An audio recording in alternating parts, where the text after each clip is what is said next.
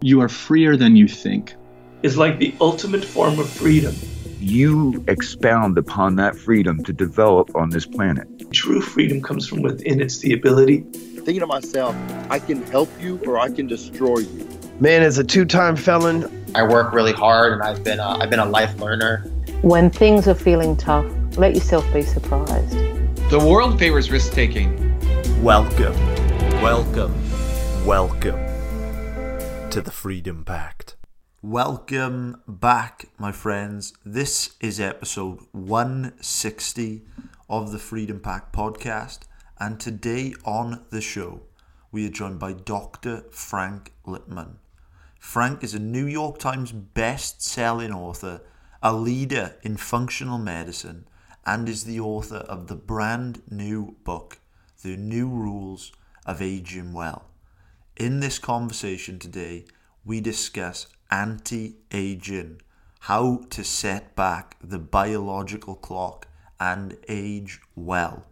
In this episode, we discuss the yin and yang of anti aging, the principle of hormesis what doesn't kill you makes you stronger, the gut brain connection, why you need to eliminate sugar from your diet, how to get a better night's sleep why you should consider having your last meal at 3 p.m., the benefits of fasting, supplements, the role that purpose, love, and connection has in how we age, and much, much more. I hope you enjoy this conversation with the fantastic Dr. Frank Lipman. Frank, when I was going through the book, what I really liked was that you break aging down into a kind of yin and yang concept.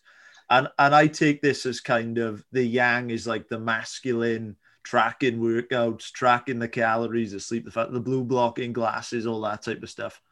And the yin is the kind of the connection, the purpose, the community, the love, the rest, that type of thing. So I wonder, could you just sort of give us an overarching concept of aging, uh, you know, of aging well, that yin and yang type of side to it. Right. Well, I mean, the only reason, you know, I, I do think of things generally in, in terms of yin and yang, just from my training in, in in Chinese medicine, but I just think as a culture, uh, we in the West are too yang, we're too aggressive, we're too, it's all about um, uh, pushing and uh, going further and uh, being the best you can. Um, whereas a lot of the older cultures, it's more about adapting and um, slowing down and um, taking taking care of of of um, your spirit, for lack of another term. So I, I, talk of it in those terms because I think we we we are too dr- driven in the West and too yang, and I think um, aging well is a combination of the two. You know, I like to mix the wisdom from old traditions with the, the research and the new science. Um, but being aware of the big picture because it's not about being too yin or too yang, it's about, you know, a balance of, of both. And uh, I just think I stress, I always stress the yin because I think it's as important as I'm not against the tracking. I track my sleep. I'm not against uh, exercising a lot, and I'm not a, against um, pushing oneself to a certain extent. But I think uh, as a culture, we do that too much. So I think it's good to balance it with a yin. Yeah, I love that. I love that. So I, I devoured the book. I think it would be a great place if we sort of uh, let's start with the yang. So I would love to just sort of talk about in the book you mentioned that there are 20 longevity genes. I, I believe these are called sirtuins. Not I, I, am a medical expert or anything. Uh, but before we delve into this, I wonder could you just sort of give our audience, uh, as we age, you know, I, I assume that from when the day we're born, we start aging, what is actually happening to our cells as we get older? Well, um, I'm not quite sure if if uh, we aging in a negative sense from when we're born. I mean, I actually like to see it. I sort of break it up into two areas. In the first part of our lives, maybe till we 30 or 40, 40, we when we're aging, we, we want to grow and we want to build and we want to get strong and we want to reproduce. Uh, it's after the age of 40, it's more about maintaining. And that's sort of the the why I bring that up is because you you talked about the longevity genes. We now, you know, I, I mentioned earlier about uh, using the the latest research and combining it with this old wisdom.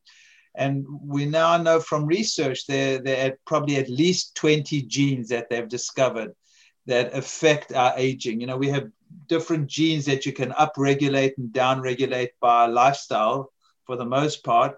Um, and 20 or so of them are what they're calling longevity genes. And then you get the gene regulators already, the sirtuins and the mTOR mechanistic target of rapamycin and AMPK.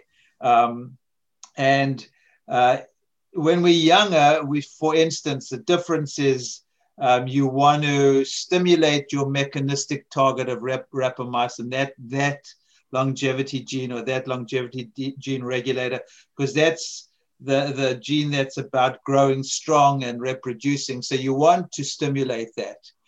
But when you hit 40 or you're in an old fart like me in your 60s, you don't want to stimulate that because then you're stimulating cellular growth. And when you stimulate cellular growth, then you're also stimulating cellular waste. And one of the, and one of the things that happens as you grow older your self cleansing mechanisms decrease or aren't as efficient.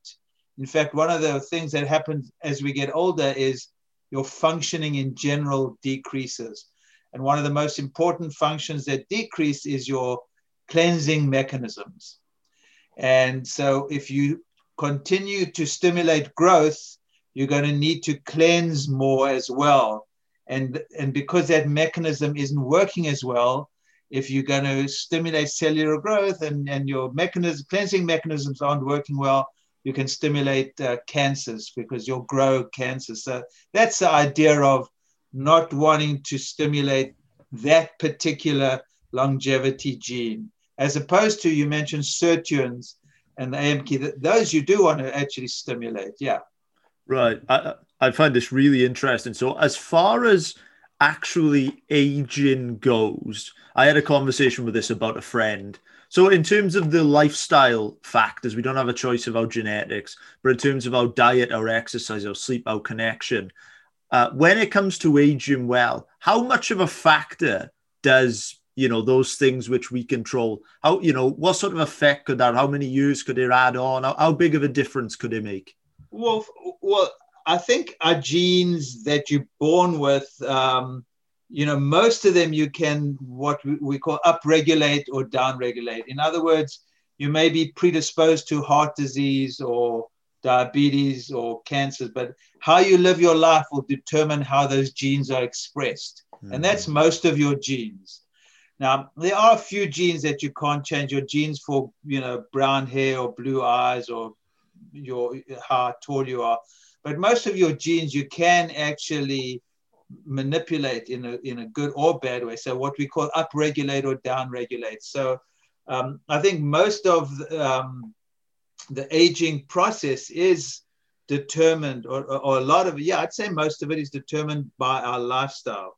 Now, um, uh, it's important to to to realize that you know because most of us or we used to think that because you're born with this gene for cancer or this gene for heart disease, well, there's nothing you can do about it.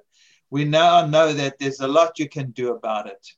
Um, so I think it's important to realize that lifestyle makes a huge difference. But, um, and this is where the yin and, and maybe the yang comes in. Um, is it about just living longer, living to 120 or 130? Or is it about that's increasing your lifespan, or is it rather about increasing your health span? How long you stay healthy and vital uh, for before you just snuff, drop dead and snuff it? You know, I want to like be vital and vital and healthy and do all the things I want to do. You know, whether it's to 90 or 100 or 110, then just you know drop dead in a in a, a day or a week or whatever. I don't want to suffer. So I think the idea is to actually, you know, yes, increase your lifespan to a certain extent, but really increase your health span. Because the problem we have today is, you know, you you know, what's the use of living to hundred if the last 20 years of your life you can't really get around properly, your mind is gone, you can't enjoy your grandchildren, you, you just can't enjoy your life. So it's about increasing your health span and your lifespan, but you know, pay attention to that health span. Yeah, David Sinclair, when he came on the show, he said that he wanted to live till 105, find a lump, and then be dead in a week. yes, I agree. I agree 100% with that. Yep. Yep. I love yeah. it, man. So in the book, uh, in this in book, fact, the longevity genes, David talks about that in, in his book. Um, yes. He talks about the longevity genes. Yeah. Yes. Uh, and one of the things in which I've got in the book, which I really want to bring home for people here, is in the book you talk about this concept of hormesis yes. and small stresses which make you stronger. So I wonder, could you talk to us and sort of bring home this idea of hormesis and sort of how it works? Sure. So there's that old saying, I think it's, you know, I grew up in South Africa um, and I grew up with it. So it's probably some English comes from somewhere in your neck of the woods. um, what doesn't kill you makes you stronger. And that's really what hormesis is. So we used to stress being bad for you, and chronic stress is bad for you. But short, acute stresses on the body are actually very good for you. Um, so, for instance, fasting is a good example. If you don't eat for, you know, 14 or 16 hours, it's a bit of a stress on the body and that stress stimulates some of these uh, longevity gene regulators, the sirtuins, uh, or, or, it inhibits the mTOR. Um, interval training, so a little short burst of speed is, you know, once again is is good for you. Uh, a sauna, extreme heat, or going from a sauna into a cold plunge, good for you. So these you're having a very hot shower and ending off with a cold shower. So extreme temperature changes, another little stress on the body. So these little stresses on the body are actually very good for you. It's a long chronic stress, which is a problem. And that's what hormesis is. These acute short stresses that actually stimulate a positive response in the body.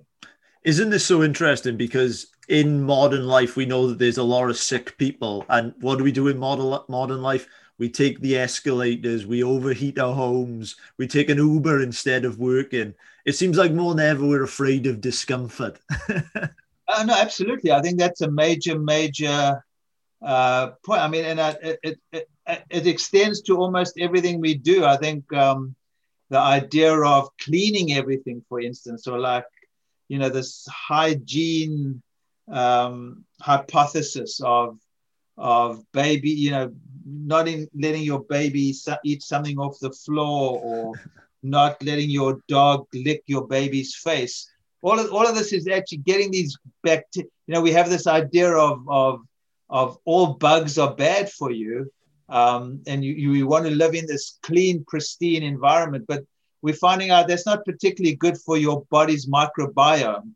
So I think the way we live today is actually probably uh, not that good for longevity. Although, you know, to a certain extent, you know, it may help us from living in extreme conditions. But I think these short, you know, short um, getting outside in, in the extreme cold. I don't know, does it get that cold in Wales? I'm not sure. It does. Yeah, it gets, it's damp, right? It rains a lot, yeah, yeah. uh, but yeah, I think, I think we don't, we, we've, we've forgotten a lot of the wisdom that we should have sort of learned from a lot of old cultures, you know, m- maybe more so in America because it's such a young culture. But I think all cultures have so much wisdom and we don't we don't really respect that or or or or um, or, or, or take enough or pay enough attention to to that. I mean, I don't know enough about the Welsh culture, so I can't really comment. But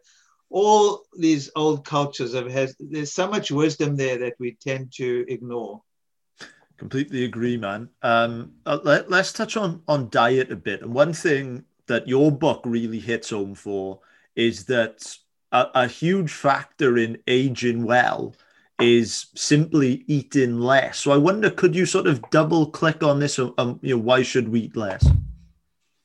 Yeah, I think uh, you know. Once again, it, it it it sort of comes down to this concept of um, uh, well, first of all, we eat too much as a culture, as a general rule, anyway. In America, in particular, probably less so in Wales, but definitely in America, and it comes back to that same concept of autophagy I was talking about, the body's self cleansing mechanism. Because, you know, when you eat, your body has to process everything, and there's always going to be cellular waste. And as you get older, this process of autophagy, this, the cleansing mechanisms decrease. So the less, you know, stress you put on those mechanisms, um, the, the less hard your body has to work the easier it is for it. So, um, you know, the two things you don't need as much food as you're eating. Um, and secondly, you know, the, the more you eat, the excess you eat, it's just extra work for your body to to cleanse, to, to clean out the cells per se. So it's less you know, I just think it's important to, you know, you've got to adapt as you get older. And this is where, uh, you know, why I talk about the yin. You know, it's fine to push yourself and um, get bigger and stronger uh, when you're younger. But when you get into your 40s and 50s, that's not good for your body because your body, you know, there's a decrease in general function and we've got to just accept it. It's just what it is. So if you keep pushing yourself, including um, the digestive processes and the processes that have to metabolize the food you, you put in. It's just more work on the body. And why do you want to do that? Yeah, you know th- this this is a really interesting topic because I remember you know growing up in a family, you're sitting at the table, your parents want you to be full, they want you to have starters, they want you to have desserts, and one of the things in which in my house anyway we were really big on was breakfast. I was always told right. breakfast is the most important meal of the day. And a few years ago, when I started intermittent fasting and I would skip breakfast, even three or four years ago, people would say, You're crazy. Yeah. You know, breakfast is the most important meal of the day. I, I wonder, what are your thoughts on, on breakfast being the most important meal of the day? Well, now I don't think, I think it it's an uh, unnecessary meal. So, but I, I used to believe that too, like everyone. In fact, I used to teach my patients to do. I used to, you know, even even my older books, I used to talk about breakfast being the most important meal of the day. And if you want to have a stable blood sugar, you need to have breakfast. So yes, I, being even a holistic doctor, was promoting that idea. So I'm guilty of that too. Um, but I, like you, have been, you know, not having breakfast for the last number of years, and it's great. And it's actually, you know, now we know there's a ton of science um, actually um, documenting that you know time restricted eating, which is sort of basically eating dinner earlier and breakfast later. Um, so eating all your your calories, which obviously you know about because this is your thing, but eating all your calories in in a you know, let's say an eight hour time period and fasting for the 16 hours is actually very good for your body because once again, it stimulates autophagy, it stimulates those longevity genes. That's all the good. It's, you know, apart from you feeling great, I mean, I feel so clear. I mean, I, you know, I love it. I, you, you know, I wasn't even a coffee drinker really, but now, you know, I I have a cup of black coffee in the morning, and I do. I'm so clear and sharp in the morning um, without breakfast. Uh, um, you know, to me, it's like a no-brainer for anyone who wants to to age well. I mean, I think some for some people, especially people who are used to having lots of carbohydrates in their food, that's a little bit difficult in the beginning. But for most people, especially as you get older, I think it's like a no-brainer. Now, there, there, are a couple of contraindications. I do see often um, younger women who actually sort of in their 30s um, occasionally in their 40s, but younger women who who um, want to have babies, I don't necessarily recommend it unless they want to lose weight for a short period.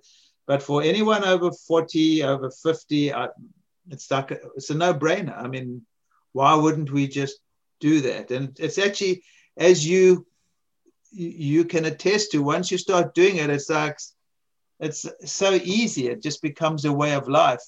And that actually is one of the easiest ways to eat less. I mean, I just eat two meals. Instead of three meals, I eat two meals and I'm not, I'm not hungry. I don't need all that much food. So I do think this, you know, we have so many um, bad habits in our, in our Western culture that we've adapted to this new way of living. And because there's excess of everything, there's just food you can get at any time. Um, it's not particularly good for our for our aging mechanisms. I love that, man. I love that. And in terms of intermittent fasting, I mean, one of the main things which which I experience and the people I speak to talk about is that just by giving up food, say three hours before bed, I mean the difference which this makes to sleep. I mean, I was yes. always a, a nighttime binger, but it's it's night and day, no pun intended, difference. No, no, it makes a huge difference. You know, I, I do believe because I'm very into the rhythms in, you know, body rhythms.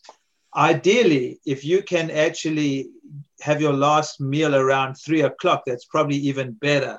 But that's very difficult for the, you know, to fit into our lifestyles. But I, I, I would imagine, um, I, I strongly believe, I don't do it myself because it's just too inconvenient. You know, we've got families we've got to eat with but ideally, I mean, if you can eat your last dinner at three and then your break when you break your fast is around seven, it's probably better. But for most of us, you eat your last dinner at six or seven and then you eat again at 11 or 12. It's so easy. It's like so easy to do. You know, that's one of the things in my practice we do a lot. And, you know, people, you know, first of all, people who don't know look at you as if you're crazy first and they say, as you said, but breakfast is the most important meal. But when they come back and they start doing it, they love it. There's very, I have very few patients who've told me who haven't really started it and just find it really helpful. You know, from from weight loss to, you know, we I do a lot of measure a lot of biomarkers in my office, so we do a lot of blood tests and. Um, uh, it's unbelievable that the changes that you the, the metabolic changes you see with simple things like fasting. It's like very, very interesting. And it's like such it's a no-brainer. You know, you can do it. It's it's it's cheap because you're actually probably saving money on food and anyone can do it. So I, I love it. I'm a huge, huge fan. This this is really interesting. So from what we've talked about, we know that fasting uh, can activate autophagy, yep. which can which can strengthen our immune system. Uh, is it a case that because I just want to uh, clarify this question. We've got a lot of type A personalities that listen to the show. We've got a lot of driven people. Uh, is there a case that the longer is better with fasting? Is there a limit? What's the sort of science on that? Well, okay, so no one really knows, but the type A people will think so. My experience, my clinical experience, because I have type A people in my practice. is it doesn't seem to make that much difference to their biomarkers when we measure them. Mm. In fact, we have people who do there's this fairly popular in America that people do this fasting mimicking diet. Um, because I have a lot of top A people in, in New York who want something that's easy. And the fasting mimicking diet gives them this this shitty food for five days. We've actually created stuff in my office where my, my health coaches develop, you know, recipes for some soups and salads. But you do five days of eating, I think less than 1200 calories, no animal protein, um, very low carb, sort of low protein. Um, people do that for five days a month and they still get good results on their biomarkers. So I'm not. I, have I've never seen um, bigger changes from more fasting. I don't think that's necessary.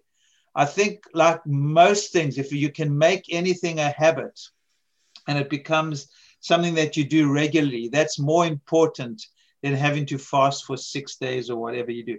Now, if you have a serious medical condition, that may be different. But to reverse metabolic problems, to reverse prediabetes, to reverse a lot of the common problems that we have, whether it's you know people have to lose weight or mild hypertension or you know just to age better and changing people's biomarkers, I don't see a a, a big difference from fasting more. That, that's been my clinical experience. Yeah, you mentioned um, sugar, uh, not sugar, but that's where I was going. You mentioned pre-diabetes. I know David Perlmutter, who actually um, he's he's on the back of the book. He was yeah, David's on, a good friend. Yeah, he's uh, great. Have you had him on your show? We have, yes. He's, he's, a, he's great. A, yeah, he's, a, he's yeah. a wonderful man. David is, and he said, and he mentioned on the show that if someone is drinking a couple of sugary drinks a day, then they are likely to be pre-diabetic. So I wonder how bad is sugar and I, am not talking about from fruits, but just you know the sort of refined sugars and whatnot for us. It's the devil. It's probably the worst thing for us. Sugar is the devil. There's no question about it. Sugar is a drug. Um, the metabolic consequences of, sh- you know, first of all, it's a drug and you become addictive and it's very hard to give up. But besides that, the metabolic consequences of eating sugar are, are you know, really detrimental to your health. I mean, sugar is also the precursor, you know, triggers inflammation, which is in the precursor of all our chronic diseases of today, you know, whether it's um, heart disease, diabetes, obesity, cancer, osteoporosis, you, Alzheimer's, you name it. Sugar is like the, to me, the biggest culprit for poor aging. There's nothing that comes close. Sugar when I talk about sugar, I'm talking about sugar, processed foods, starchy foods. You know, you guys got to get rid of all those potato chips. Um, but sh- anything that turns into sugar is is bad news. Now, the, the, the part of the problem also is as we get older, our capacity to metabolize carbohydrates decreases. So when you're younger, you can have that crap. I'm not saying it's good for you, and your body can process it. But as you get older, that capacity to process the carbohydrates and the sugar in particular decreases. So you get more prone to, to, to metabolic syndrome, prediabetes, insulin resistance, and then you know the, the problem is downstream is the sugar dysregulation and then it creates you know from predisposition to poorer outcomes with covid to hypertension, heart disease, diabetes, obesity, Alzheimer's, you name it, cancer. So, but the sugar dysregulation is that problem downstream, and it's a commonest problem we see today. Yeah. And our culture promotes it. You know, the corporate, you know, the food industry, um, which is not particularly, you know, they're not worried about your health. They're more worried about their um, their uh, financial health are putting out these unhealthy foods. So you have to, it takes a lot of effort to be healthy in this day and age, unfortunately. Yeah. And I think that health is kind of a thing where we often think about it in terms of being reactive. We sit back and wait for illness to kick in. But I think it's one of the things we've got to be proactive. Absolutely. And your generation's much better. I mean, I love it. You know, my, you know, when I, Dave, David Perlmutter and I have been doing this a long time. Um, you know, when we were st- when we were doing this in the 80, 90, or I know I know David from probably 30 years ago. Wow. When we were starting to do functional medicine, people thought we were, you know, we were quacks. Know, now we're gurus. Um, but but but we yeah we've been saying the same thing all the time. You got to catch things. The earlier you catch something, the easier it is to reverse. And if you start, you know, these make a lot of these lifestyle changes habits, then it just then it, life becomes much easier. It's harder to reverse when you're older. What's your opinion on meat? Okay, I'm not against you know well sourced meat, grass fed, grass finished meat. I'm not against meat. I, I, I coming from South Africa in particular, but um, what I would say I used to eat a lot of meat. What I would say, I eat less meat now. I eat less animal protein than I used to. Not that I'm against animal protein. And that's because we, we now know that animal protein has high levels of methionine in particular, which is an amino acid, um, which is and, and branch chain amino acids, which are actually good for growth. Um, so if you want to grow strong, animal protein is good. But for the aging process, it's not so good because it stimulates the mTOR, the mechanistic target of rapamycin. So I suggest, and I've done it myself, when you get you know, once you start getting to your 40s and 50s in particular, to decrease animal protein. But there's so I, I still eat animal protein, but instead of once or twice a day, I probably have it once every second day or something. So it's not that I'm against it. I do think you've got to watch, you know, once you get into your 60s, you've got to watch um, the your muscle uh, loss. And there's something called sarcopenia, same as we have osteopenia, which is a loss of bone. You get sarcopenia, which is a loss of muscle. So it's a fine balance because the best thing for muscle is actually animal protein. So it's this fine balance um, as you get older. But I, I think cutting back if you're eating a lot of animal protein is probably a good idea as you get older. But yeah. I'm not against animal protein. Yeah, I'll definitely come back to the muscle one. I'm going to come back to that. The animal protein one is is interesting because in the book, I know that you say something like eggs are a natural multivitamin. Yeah, uh, I love eggs. Yeah, yeah, you love it. So uh, eggs uh, can be good. Eggs can be good. Yeah, I mean, this is the thing. Eggs are good. Eggs are good. I'm not saying animal eggs are good. You, you know, uh, I'm not. You know, this is this is the one area that it's a very very you, you, know it's, it's it's very nuanced and it's hard to say what is actually right all i can say is I, I love eggs i think eggs are wonderful i'm not against red meat at all um, i just think once we get older too much of it i mean i i, I, could have eggs every day um, and I'm, I'm not against eggs because of the cholesterol. I'm just saying too much animal protein. Eggs included because of the, the composition of amino acids is not particularly good for the this that longevity gene regulator mTOR that we're talking about. That's all. You know how significant that is. We don't really know. Um, you know, a lot of us are just making assumptions. You know, some I have some patients who eat meat all the time and are feeling great. Um, so, uh, you know, I, I, I don't know when it comes to um, animal protein and getting older, I think there is quite a bit of debate, but I am, I sit in the middle that, you know, you don't have to stop it, but probably decrease it. Yeah, that seems like a, a, a very sensible uh, thing. So if we, you know, there's been some very good takes on, on diet here. I would love to just sort of wrap this up and just say, um, so we know as we get older, we might want to sort of decrease our sort of meat intake, as you mentioned. You you sort of look to eat meat maybe once every other day or so. Are there some other general diet tips which you've got which could help us age well? Well, the best thing is stop sugar. I mean, a low low carb diets, I think, would be universal. I, you know, I don't give a shit what people say about. I mean, here I'm prepared to go. You know, some people talk about high carbs, but for most, you know, and there is no one right diet. I don't think there's one right diet. But I think cutting back on your sugar, processed foods, refined carbs in particular, um, probably your carbs in general or your grains, if you want to get your carbs, get it from vegetables, is probably a good idea because um, you know high carbohydrate diets also stimulate mTOR and, and inhibit the the other longevity genes which you don't want to inhibit. So I think a low carb diet is a good idea. You know, after that, it becomes trickier because um, some people do better on a higher fat diet. Some people need a little bit more protein. So after that, I think it does become trickier. I do find um, once you're fasting and you're only eating two meals a day, it seems to be less of a problem.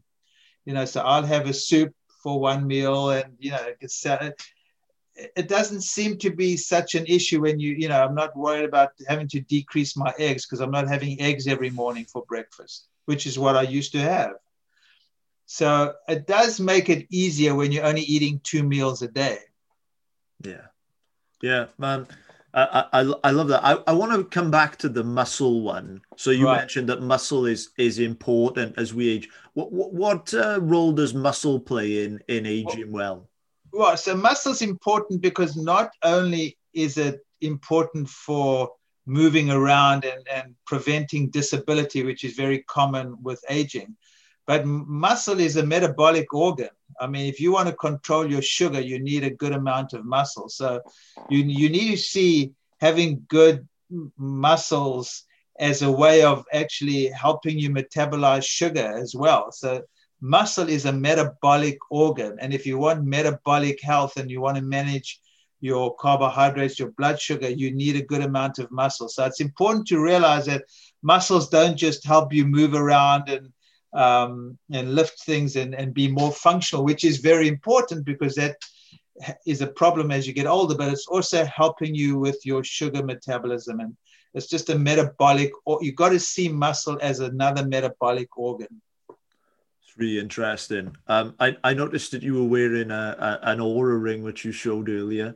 I, yeah, I, you know, I think, and you know, I'm, I'm, yeah, I think I, I don't, I'm, I sort of monitor my sleep in terms of patterns, just because I like experimenting. Um, as you point out, I've, you know, I, I, I like, I've noticed, um, and I probably knew it, but it's better to measure it. I've noticed patterns when I have a little bit too much dark chocolate after dinner. I may not sleep as well. When I eat late earlier, I sleep better. CBD seems to help my deep sleep more. So I play around with it. Um, when I when I sauna in the morning, I seem to sleep better. So there, I you know, you notice patterns. I think the the Oura ring or, or monitoring your sleep can be helpful to determine patterns and what seems to help or not. And that's how I use it with my patients in, in, in my practice rather than telling them to look that, well, I got, you know, one and a half hours of deep, deep sleep and an X amount of REM sleep. It's what I recommend to people with, with the Oura ring is to make some changes and actually see what the patterns are. Stop drinking alcohol. You know, I'm not an alcohol drinker, but you know, the classic example is people stop drinking alcohol and they'll come back and they're, oh my God, my sleep is so much better. Or, uh, you know, as you point out, people who eat earlier seem to sleep better. So I think the Oura Ring um, and sleep trackers, because this is just one of them, are, are helpful to delineate patterns. Um, and sleep is very, uh, sleep is one of those keys for aging well. So I'm, I'm all for tracking um, self-tracking. Um, I just, you know, as you pointed out in the beginning about Tu Yang, some people are a little bit too obsessed with tracking, and they, then they start freaking out that they're not sleeping well. They get more stressed, and then they that makes their sleep work. So you just got to be smart about all these things. Man, I, I'm I'm loving this. What are some things which which you've done? You mentioned the CBD, you mentioned the sauna that you do that you incorporate for a great night's sleep. Well, I find the things that, you know, if I am meditating regularly, if I'm, you know, when I'm in a groove and, you know, it depends, you know, when I'm working, if I'm in a groove of, you know, meditating uh, um, in the morning, getting outside and getting early morning light and going exercising outside, you know, now that it's winter, you know, I'll ride my Peloton bike inside. But when I go outside, in the morning, early morning, and I ride and I come. The, well, put it this way: the best sleep that I find is if I get up and I meditate in the morning.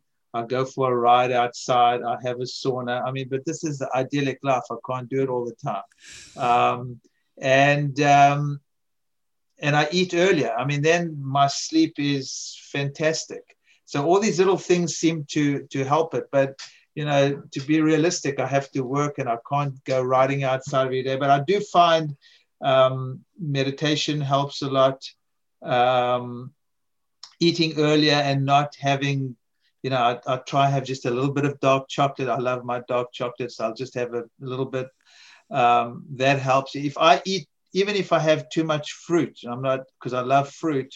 Even if I have too much fruit after dinner, it affects my sleep. Um, what else? I, I take magnesium every night. I don't.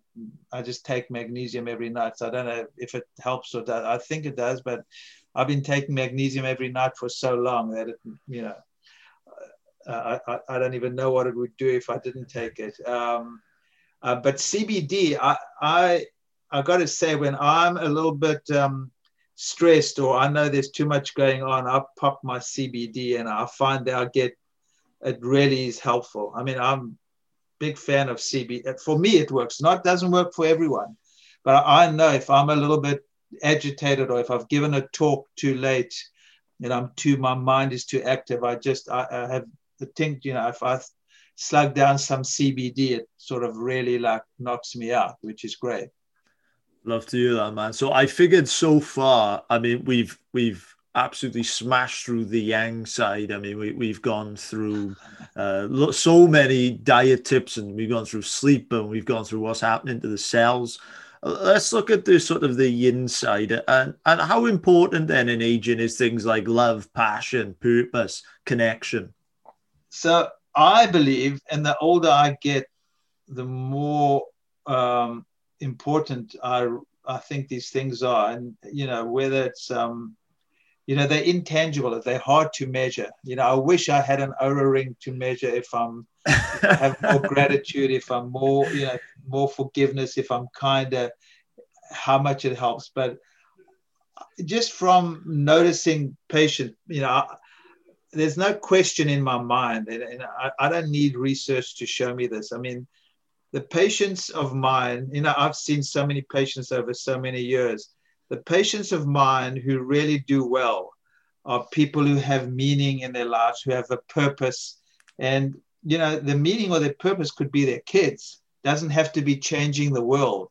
It can be anything that's meaningful for them. But when people have that, when they have a community, um, when they're grateful for what they have, when they're not, you know, holding on to bitterness and anger, and they're able to let go and forgive, I've definitely noticed that those people, you know, are thriving more. You know, even if they're eating, you know, their diets aren't perfect and they're not exercising as much, I just find um, when I look at, you know, when I think about and I see um, my patients who are aging, th- those patients who have those aspects together, which are hard, you know, you can't tell someone to go have gratitude or be kind to to people. You can't tell them, but people who, in, you know, who um, who embrace those um, what are they? Um, embrace those. They're not really habits or those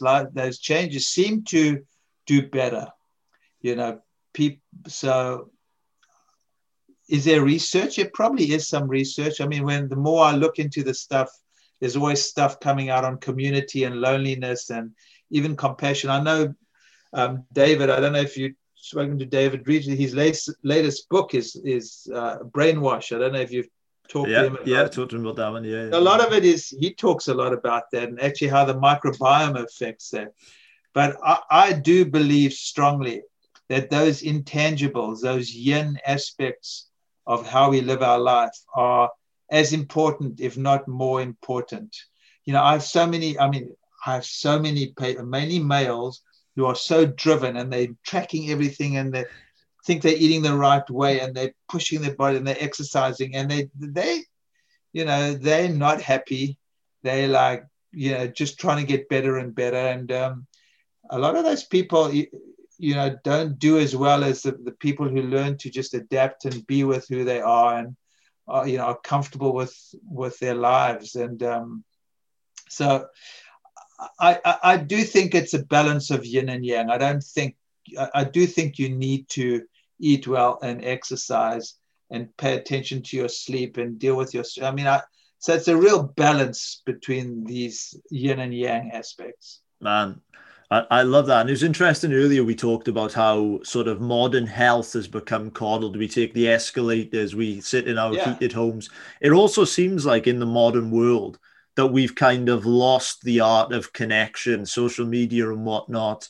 do, do you think that we've lost the art of connecting with one another in the modern world?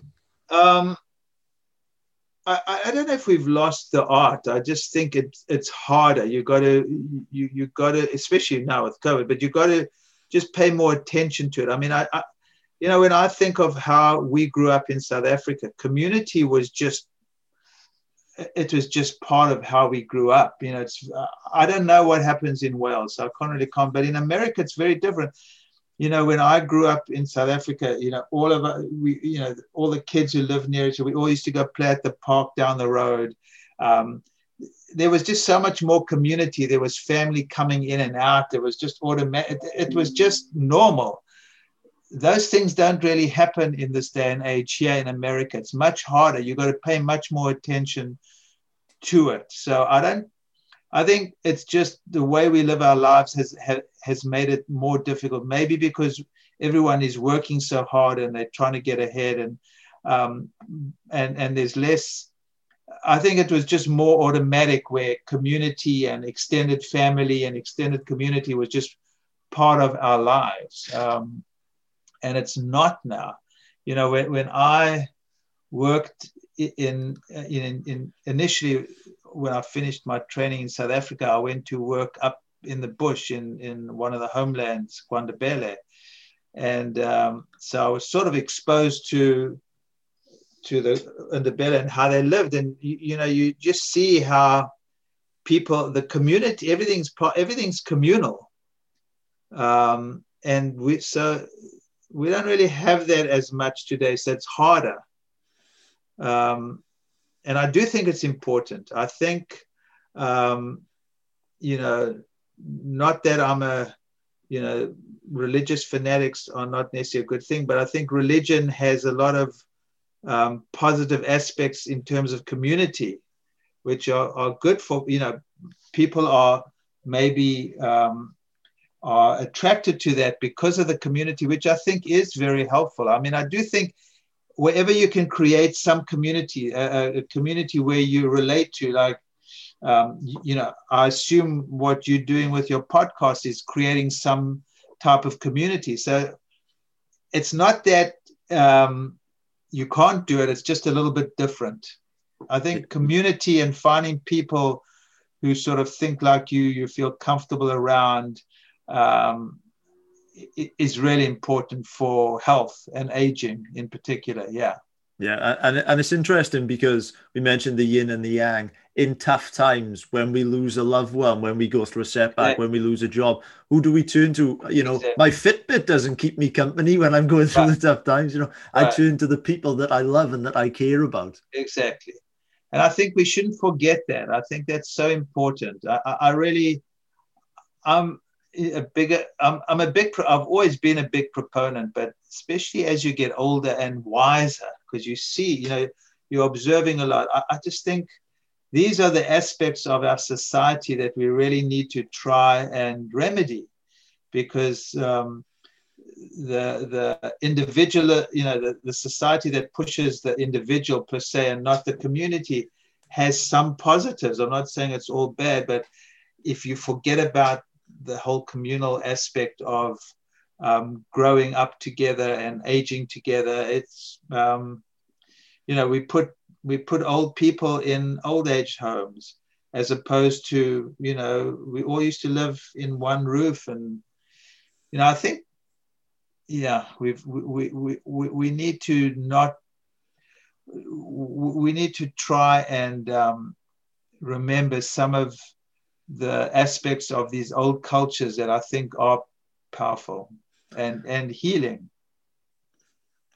I completely agree. So today we've been discussing the new rules of aging. Well, there'll be a link for this book and everything in the description. I just got one last question for you on this book before I just fire through quick fire ones, which we ask at the end of the podcast. Uh, the the everybody wants a magic pill. Supplements. Do you recommend any? What are your thoughts? Yeah, I'm a big fan of supplements. You know, I, I, used to get a hard time for recommending supplements. I mean, the important thing is supplements supplement a good diet. I don't just think supplements out of context. I think supplements can be incredibly helpful. I, I take a shitload of supplements. Um, so, um, you know, you've had, um, you know, uh, what's it, David? what's his name? Um, Sinclair. Sinclair. I mean, he's a big proponent of NMN or you know metformin. I, I take dinucleotide riboside. I mean, I take it. Um, I take curcumin. I take coenzyme Q10. I take alpha lipoic. I mean, I take a lot of supplements, but the way I use it in my practice is very targeted. Um, they actually, you know, I, I go by people's blood results. You know, some people need more vitamin D than other people. Some people need more magnesium.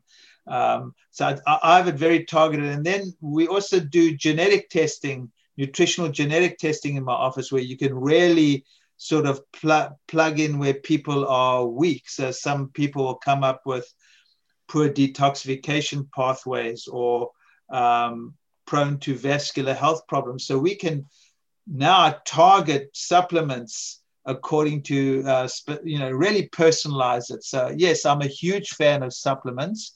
I think if they're done in a targeted way and done wisely, they are very helpful. Now, supplements become expensive. There's so many things that are free and cheap and that you can do um, anyway. But I think if you want to like put the cherry on top, then I think supplements are very helpful. My man, my man, I like it. So a couple quick fire ones which I got for you, which we ask at the end of every uh, okay. uh, conversation. So we've discussed your fantastic book today. What books that you've read have impacted your life? Um, I would say um,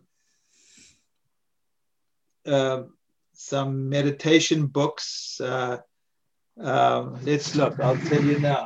Um, it's a big bookshelf. I like it. I, I, would say uh, Light on Yoga by BKS Iyengar, which is a really good one.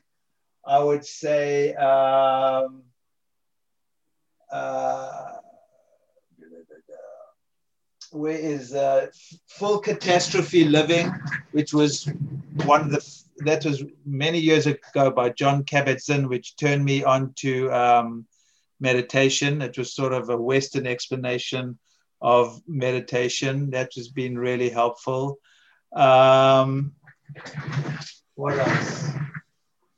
You know, in the old days, I mean, it, it's, it's changed. I mean, as I, uh, um, uh, between heaven and earth was probably one of the most you know instrumental books in in the way I think that's when they became my Chinese medicine teachers, Efrem Korngold and Harriet Beinfield. Um, you should have them on sometime before they. Uh, um, so yeah, between heaven and earth. Um, what else? I mean, it's hard to say with nutrition because um, you know, things have changed. Um, what else? Uh, okay, I don't know. Is that, that isn't that enough? That's that's that's awesome, man. That's awesome. I like it, man. My last question for you today, yeah. before tell these guys where they can connect with you, is what makes a life worth living? I think you know having purpose and meaning, you know, whatever that is for you. Now, as I said earlier, it could be just your children, but you know, I'm, you know, if you got a purpose and you you you know, for I have mm, what what is meaningful for me is trying to change the way we see the world. Um, you know, not only from a health perspective, but um, I, I think it, a life worth living is having meaning and purpose. Um, being kind to yourself, being kind to others, and being kind to the world, to the to the earth. So um, you, you know, we all we are microcosms of this macrocosm. You know, to to think that we can just do whatever we want to to to planet Earth and not expect negative consequences is. So we've got to just be aware of um, how we treat the world, how we treat others, and how we treat ourselves. That was a beautiful answer. Um, as, I, as I mentioned, we've been discussing your book, The New Rules of Aging Well. We'll be giving away one copy of this book. I will put a link below to our Instagram. Can you tell these guys where they can connect with you and if you've got any closing messages for them or maybe about the book? Sure. So I have a, a website, drfranklipman.com, Dr. Frank Lipman. We put out great blogs and a free newsletter every week. Um, and then I'm on Twitter at Dr. Frank. Um, I'm on Instagram. My health coach does the Instagram at Frank Lipman MD. Um, but yeah, I'm yeah. But my newsletter is pretty good. we'll have this. This will go in. I have, every week I send out. You know, whether it's podcasts or whatever, and, and great, great articles. We put out great stuff every week. Man, I, I absolutely loved your book. I, have been listening Thank to a you. few of your podcasts lately. It has been a real, real pleasure speaking to. I, I've really, really enjoyed. It. I hope it was worth missing the football game for. but I, I really enjoyed, man. Thank you so much for coming on the show. Okay, thanks. Thank you. Well, guys, that wraps up episode 160 of the Freedom Pact podcast. I've learned so much from Dr. Lipman. It was such a pleasure speaking to him. As a reminder, this episode is up on a YouTube channel. If you head over there, youtube.com forward slash freedom pact, please hit the subscribe button as we upload all of our videos, all of our interviews in video format on there. Uh, we also have a healthy, wealthy, and wise newsletter, which you can just swipe up on and hit the link and subscribe to connect with us further. And if you wouldn't mind, if you would consider it, then please leave us a five star iTunes review, as this really, really, really helps us grow the show. Guys, thank you so, so much for tuning in. As always, this was such a pleasure. Thank you for your time. Thank you for your attention. And we will see you again on Monday for a brand new episode.